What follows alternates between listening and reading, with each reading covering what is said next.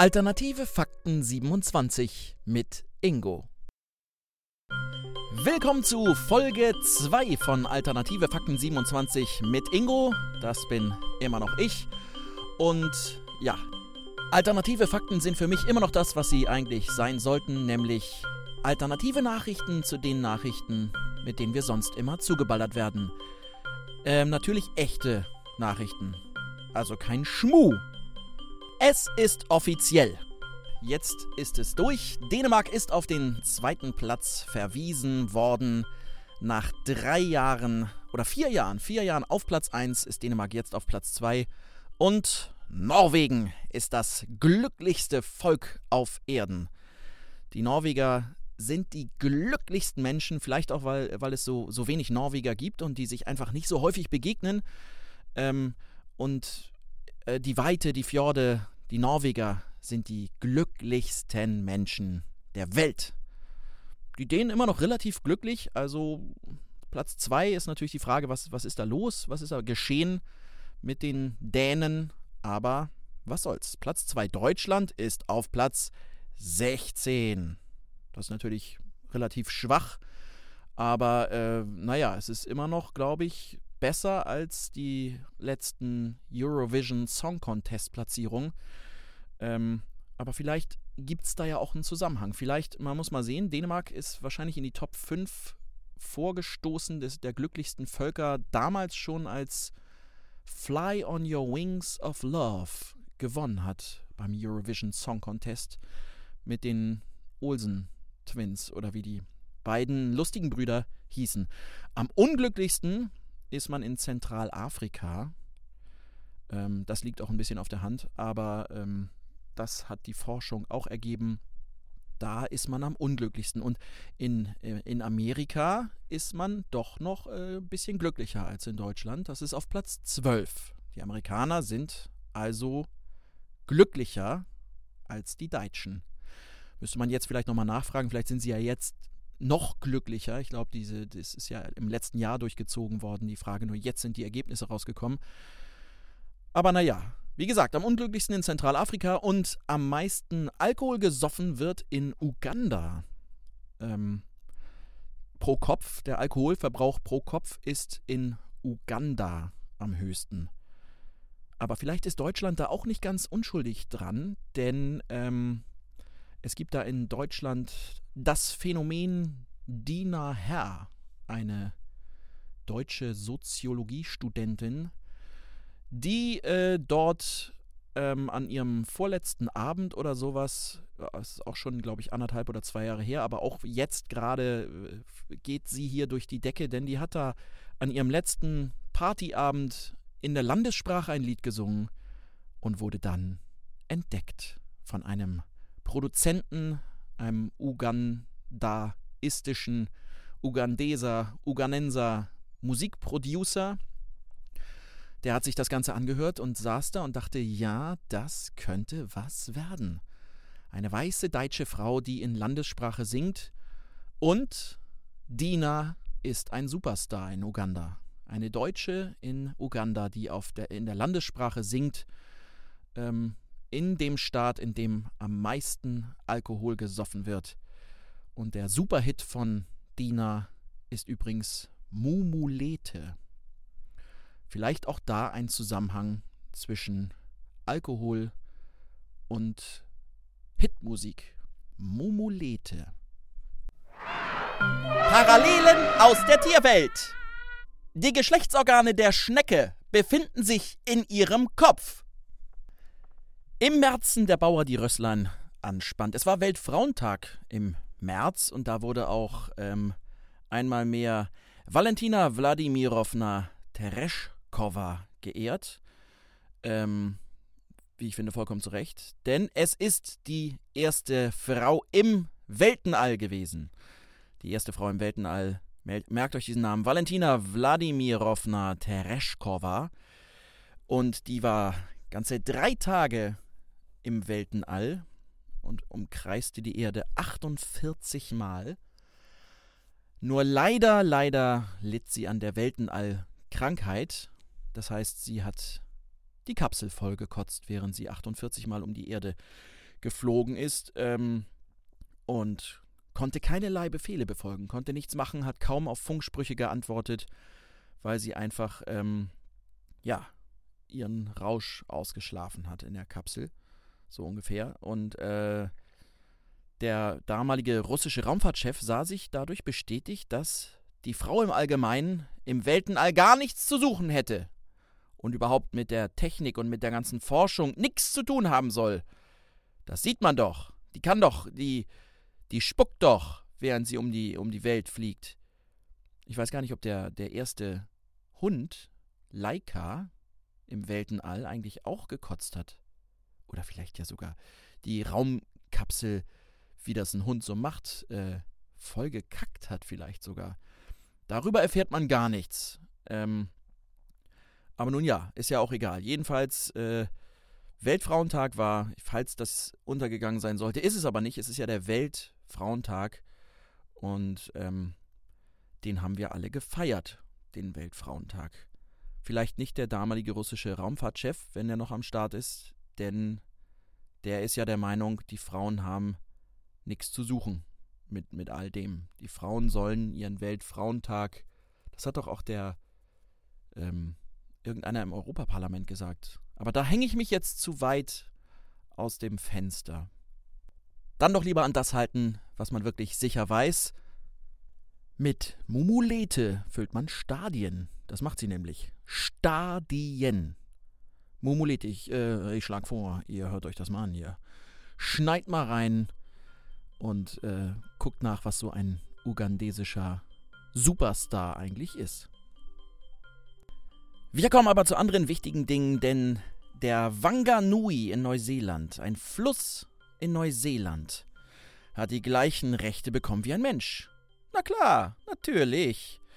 Und damit er die auch wahrnehmen kann, weil er ja relativ schlecht zu verstehen ist, ähm, stehen ihm zwei Anwälte zur Seite, um Vergehen zu melden. Das ist natürlich die Frage, ähm, ähm, laufen die die ganze Zeit am Fluss auf und ab? Oder, also man muss dazu sagen, der Wanganui ist ein den Maori ähm, heiliger Fluss, der äh, wohl immer mal, wie jeder Fluss, mit Verschmutzung der Anwohner zu tun hat. Da kann sich jetzt jeder seinen eigenen Reim drauf machen. Aber vielleicht wurden da zu viele Jeanshosen gemoonwashed. Ähm, jedenfalls hat er jetzt Rechte bekommen, und zwar die gleichen wie ein Mensch.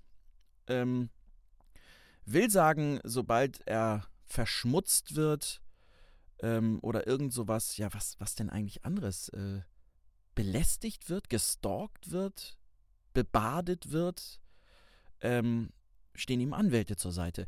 Wenn das jetzt ein Präzedenzfall wird, wie man ja in der Rechtsprechung immer so schön sagt, und man jetzt beispielsweise sagt, ja, ähm, da, da kommt äh, ein Tierschützer und sagt, die Nordsee, die kriegt jetzt die gleichen Rechte wie ein Mensch. Das würde ja also mittlerweile Millionen von Klagen, zum Beispiel sexueller Belästigung nach sich ziehen, weil in der Nordsee auch gerne nackt gebadet wird, ungefragt. Oder ähm, wenn jetzt, wenn jetzt ähm, Häuser auch gleiche Rechte bekommen wie, wie ein Fluss oder wie das Meer, dann kann, dann, dann werde ich jedes Mal angeklagt, wenn ich, wenn ich, wenn ich was in die Wand bohre, weil mein Haus dann auf Körperverletzung mich verklagen will. Ich muss vielleicht aufpassen, dass da nicht ähm, zwei Anwälte dann immer äh, mein Haus sich Anwälte nimmt. Oder aber ich werde Anwalt von Häusern. Da könnte ich natürlich auch mal klingeln überall und sagen, hier, der Wanganui in Neuseeland hat die gleichen Rechte bekommen wie ein Mensch, das kann Ihr Haus auch. Oder das kann Ihr Gartenteich auch. Und ich vertrete das, das, den Ganzen. Und im Übrigen, so wie Sie mit Ihrem Haus umgehen, da kann ich Ihnen, also da verklage ich Sie gleich mal. Vielleicht steckt da eine Menge Kohle drin. Ähm, vielleicht sollte ich das mal machen. Mit Tieren hat es ja sowas gegeben schon. Und ähm, im Mittelalter wurden ganz, ganz viele Tiere verurteilt da wurden Heuschrecken vor Gericht gestellt und verurteilt, wenn die, wenn die Ernten schlecht waren. Da wurden Maikäfer vor, den, äh, äh, vor, das, vor das Gericht, vor den Richter gezerrt, vor den Scharfrichter gezerrt. Ähm, Im 12. Jahrhundert gibt es einen berühmten Fall, da wurde ein, ein Schwein erhängt, glaube ich, ähm, weil es äh, ein kleines Mädchen tot er erdrückt hat. Und das ist in einer, in einer Kirche in Frankreich, gibt es da ein, ein Wandgemälde zu. Ein ganz berühmter Tierrechtsstreit. Wenn man sagt, ja, das ist doch alles im Mittelalter gewesen. Im Mittelalter, was interessiert mich denn das Mittelalter? Dem sei gesagt, ähm, der letzte Hund, der verurteilt wurde und auch im Todestrakt saß, und zwar tausend Tage lang in Haft im, im Todestrakt, ähm, der hatte die Nichte des Sheriffs gebissen und kam dafür in den Todestrakt. Ist ja auch ein bisschen hart ähm, wurde dann aber, wie gesagt, begnadigt nach 1000 Tagen Haft. Ähm, das Ganze war in Tennessee und wenn ihr jetzt denkt, ja, das ist okay, Mittelalter vielleicht nicht, äh, aber dann vielleicht äh, Anfang 19. Jahrhundert weit gefehlt. Das war 1991, war in Amerika das letzte Tier im Todestrakt. Und ähm, der erste Prozess soll ja schon im 9. Jahrhundert stattgefunden haben. Aber vor allem, vor allem im, im 13. Jahrhundert kam das richtig in Mode und hielt dann auch an, ja, bis 1991. Der Hund Taro, eine, ein großer, fetter Köter, der zufällig die falsche gebissen hatte, die Nichte des Sheriffs. Das macht man ja auch nicht. Was soll das? Aber dass man jetzt dafür gleich in Todestrakt kommt und dass dann der Gouverneur diesen Hund begnadigt hat. Ist ja auch schön eigentlich, ne? sollte man verfilmen mit Richard Gere und ähm, Beethoven. Vielleicht. Aber was ich eigentlich sagen wollte, wenn ihr backpacken wollt in Neuseeland, hütet euch davor, in den Wanganui zu pinkeln. Dann kommt ihr in Knast. Oder müsst äh, Strafe zahlen. Oder werdet vielleicht begnadigt vom Gouverneur. Es sei denn, ihr habt äh, der Nichte in, in die Hacke gebissen. Das wäre sicherlich im 11. Jahrhundert in Norwegen ganz anders gewesen, denn im 11. Jahrhundert äh, hat drei Jahre lang ein Hund das norwegische Königreich regiert. Nachdem sein Herr, der norwegische König, von den Bürgern abgesetzt wurde, also nicht mal gestorben war, stellte er seinen Hund auf den Thron und verlangte, dass man ihn gebührend behandelte. Warum das allerdings drei Jahre gedauert hat, keine Ahnung. Wahrscheinlich hat der Hund bei damaliger mittelalterlicher, mittelalterlicher alterlicher Rechtsprechung einfach mal äh, gesagt, ich bin der König und beweist mir das Gegenteil. Denn selbstverständlich äh, konnte er ja reden. Übrigens wurde Lassie von vielen männlichen Collies gespielt, obwohl Lassie ja eine Hündin war. Männliche Collies sind nämlich, sehen im Film viel besser aus als weibliche. Nur mal so nebenbei. Apropos Hunde. Ein paar Dosen Hundefutter nur kostet der Eintritt zur härtesten Geisterbahn der Welt. Die befindet sich in San Diego und heißt McCamey Manor. Und bevor man da rein darf, muss man einen Gesundheitscheck über sich ergehen lassen sowie einen Haftungsausschluss unterschreiben, da mit physischen und psychischen Schäden gerechnet wird. Da gibt es also Darsteller, die einfach mal sowas wie Saw nachspielen mit den Leuten. Die werden mit Blut übergossen, die werden äh, mit, also erniedrigt, gequält. Dann springt ein furchtbarer Zombie einen an und äh, kotzt einen mit Hirnmasse voll. Und der ganze Spaß, also es hat keiner bisher, das schreiben die sich auch auf die Fahnen, keiner hat bisher diese Geisterbahn bis zum Schluss durchgehalten. Selbst die härtesten der Harten nicht. Ich weiß nicht, ob, ob Marilyn Manson da schon mal war oder die oder Dimmu Borgia. Vielleicht sollten die da mal hingehen und die lachen darüber und, und schreiben ein, zwei Balladen danach darüber. Aber es ist die härteste Geisterbahn der Welt und der Eintritt ist frei, kostet nur ein paar Dosen Hundefutter für das äh, Dogs Home um die Ecke. Aber sehr ambitionierte Darsteller erniedrigen alles, was da reingeht und quälen auch alles, was da reingeht. Wer will dahin, fragt man sich. Wer will dahin? Ich nicht. Aber man höre und staune, 27.000 Interessenten haben sich allein im letzten Jahr angemeldet. Und das Ding läuft. ich weiß jetzt nicht, was man dann mit 27.000 Dosen Hundefutter anstellen soll. Vielleicht sollte er sich doch mal, der Betreiber doch mal überlegen, Eintritt zu nehmen. Aber vielleicht darf er das auch gar nicht wegen der Rechtsprechung, ähm, die da sagt, du darfst keinen Eintritt nehmen für Quälereien, wenn du keine Domina bist. Und da brauchst du eine Berufsfachausbildung für. Ähm, und die haben, das ist, die kannst du eigentlich so nur noch im Mittelalter gemacht haben.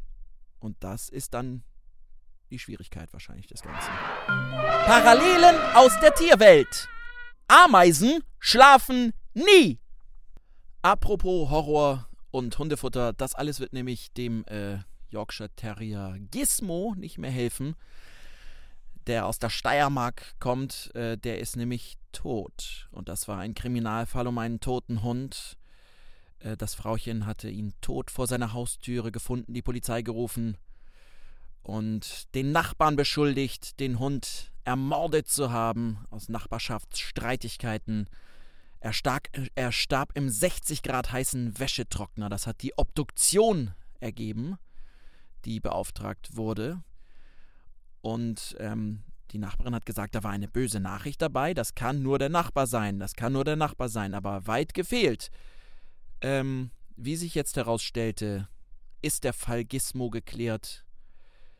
Die Frau selbst hatte zwei Hundedecken, die ein bisschen nach Gizmo stanken, gewaschen und in den Trockner getan und in diesen in diesen Hundekissen oder in diesen Hundetüchern, Decken, Wollhundedecken, hatte sich der kleine Gizmo rein versteckt.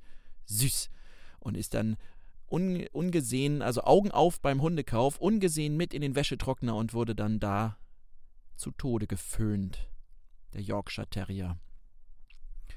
Also, und sie hat dem Nachbarn die Straftat in die Schuhe gesteckt oder wollte das, es ist ja nicht aufgegangen, Verbrechen lohnt sich nämlich nicht, es ist nicht aufgegangen, sie wollte das dem Nachbarn in die Schuhe schieben, weil sie sich selbst geschämt hat, dass ihr dieser Fauxpas passiert ist.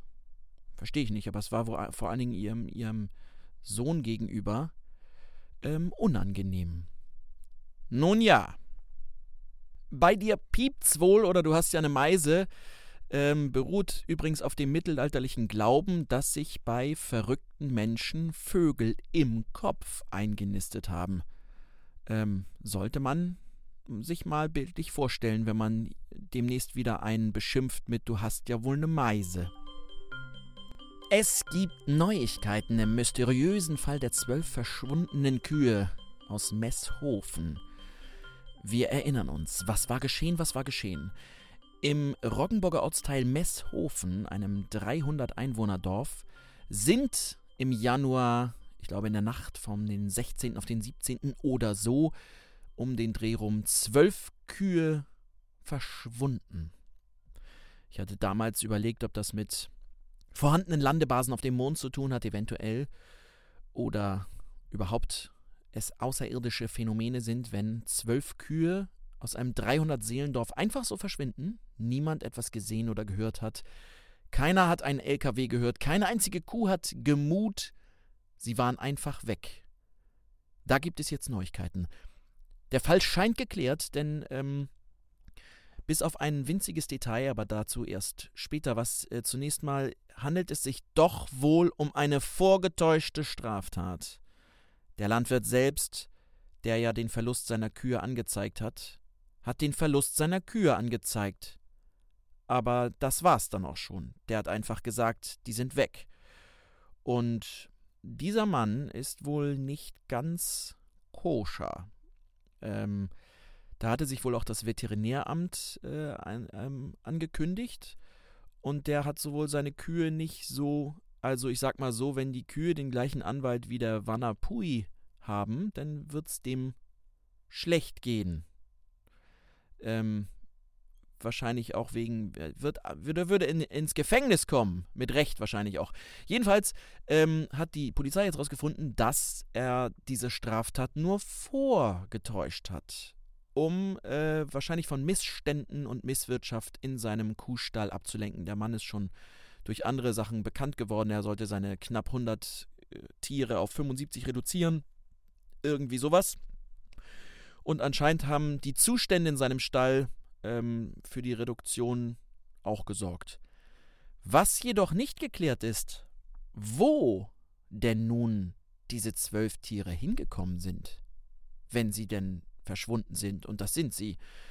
Also ist man eigentlich genauso schlau wie vorher auch. Das bringt mich zu der Frage, war, wo landen eigentlich die Socken in der was passiert wirklich mit den Socken in der Waschmaschine? Denn die verschwinden ja auch einfach. Vielleicht war das auch so, so was. Äh, die Socken äh, verschwinden einfach in der Waschmaschine. Ein Phänomen, das jeder kennt aber das liegt an der Waschmaschine selbst. Vielleicht liegen diese verschwundenen Kühe auch am Stall selbst. Die Waschmaschine frisst nämlich einzelne Socken, die sich vorne in den Gummiringen ähm, einnisten durch zu volle Waschmaschinen. Da verstecken sich einzelne Socken vorne in der Gummidichtung und werden dann nach und nach aufgelöst. Einfach so. Man wäscht die Socken weg. Vielleicht ist das auch ähm, aus Selbstschutz oder so, dass, es, dass die Waschmaschine für sich entscheidet, sagt, diese Socke ist eigentlich Sondermüll, die muss jetzt mal weg. Und dann sorgt die Waschmaschine selbst dafür. Könnte ja auch sein. Aber wie lässt sich das verhindern? Das Risiko, dass die Socke im Inneren der Maschine nach vorne gedrückt wird, ist besonders bei einer vollgeladenen Trommel hoch. Also niemals die Waschmaschine überladen.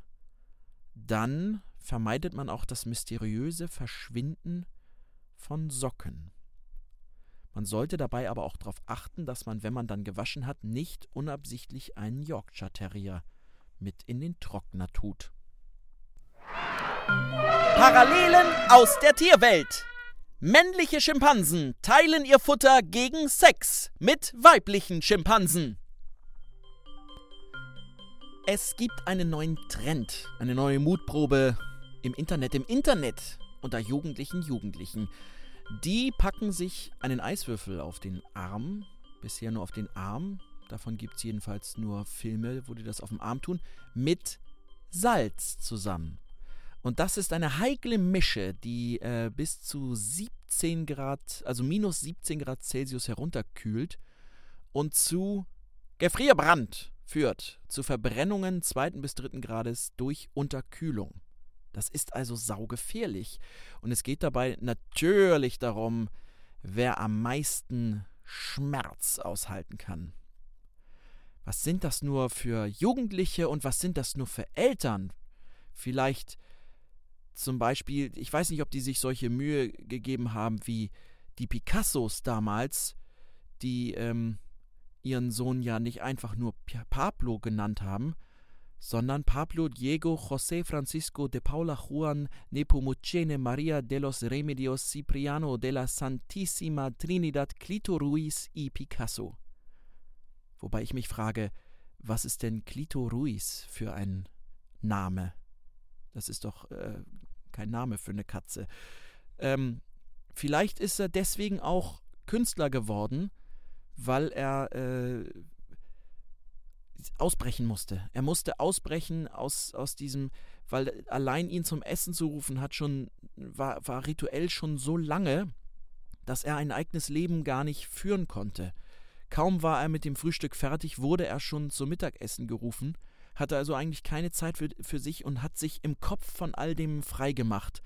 Und das ist alles in seine Kunst geflossen, vermute ich mal. Pablo Diego José Francisco de Paula Juan Nepomucene Maria de los Remedios Cipriano de la Santísima Trinidad Clito Ruiz y Picasso Essen. Das geht doch gar nicht. Die Mona Lisa im Übrigen, natürlich nicht von Pablo de Santa Cruz äh, Picasso gemalt, sondern von Leonardo da Vinci. Äh, Leonardo da Vinci. Äh, die hat übrigens keine Augenbrauen. Und die fantastische, fantastische Wissenschaft der Quirkologie hat festgestellt, dass ähm, man das Lächeln der Mona Lisa nur sieht, wenn man ihr in die Augen guckt. In die Augen, die keine Augenbrauen haben, dann sieht man nur das Lächeln, weil äh, der untere abgekrümmte Teil der Netzhaut für das dunklere Sehen zuständig ist. Und da der Herr Da Vinci das so klug gemalt hat, dass durch die Wangenknochen der Mona Lisa der Mund eher im Schatten liegt, wird er also besser wahrgenommen, wenn er mit dem Teil des Auges auch gesehen wird, der für die Dämmerung zuständig ist. Also, wenn ihr die Mona Lisa ohne Augenbrauen mal wieder trefft, guckt ihr in die Augen. Das sollte man ohnehin bei jeder Frau tun. In die Augen gucken, dann strahlt das Lächeln noch viel, viel, viel schöner. Im Museum of Modern Art wurde allerdings 1961 mal 47 Tage lang ein Bild von Henri Matisse ausgestellt, bis jemand merkte, das hängt verkehrt rum. Also auch im Museum immer wieder Augen auf. Man muss ohnehin ganz aufmerksam durch die Welt gehen. Das lohnt sich immer. Mumulete, nicht vergessen, diesen Superhit sich anzuhören. Ähm, was den Alkoholkonsum in Uganda angeht, man muss ja auch sagen, dass also 4,3 Millionen Deutsche am, am, Arbeitsplatz Alkohol trinken. Das ist ja auch äh, nicht ohne. Ne? Parallelen aus der Tierwelt. Das Auge eines Straußes ist größer als sein Gehirn. Ich bedanke mich bei euch für eure Aufmerksamkeit. Ich bedanke mich bei Hardrock und Jay für Musik und Bildchen und bei Sebastian für die zauberhafte Stimme in meinem Werbespot. Und hier ist nur noch Zeit für eine Tierimitation. Tierimitationen. Heute der Koalabär.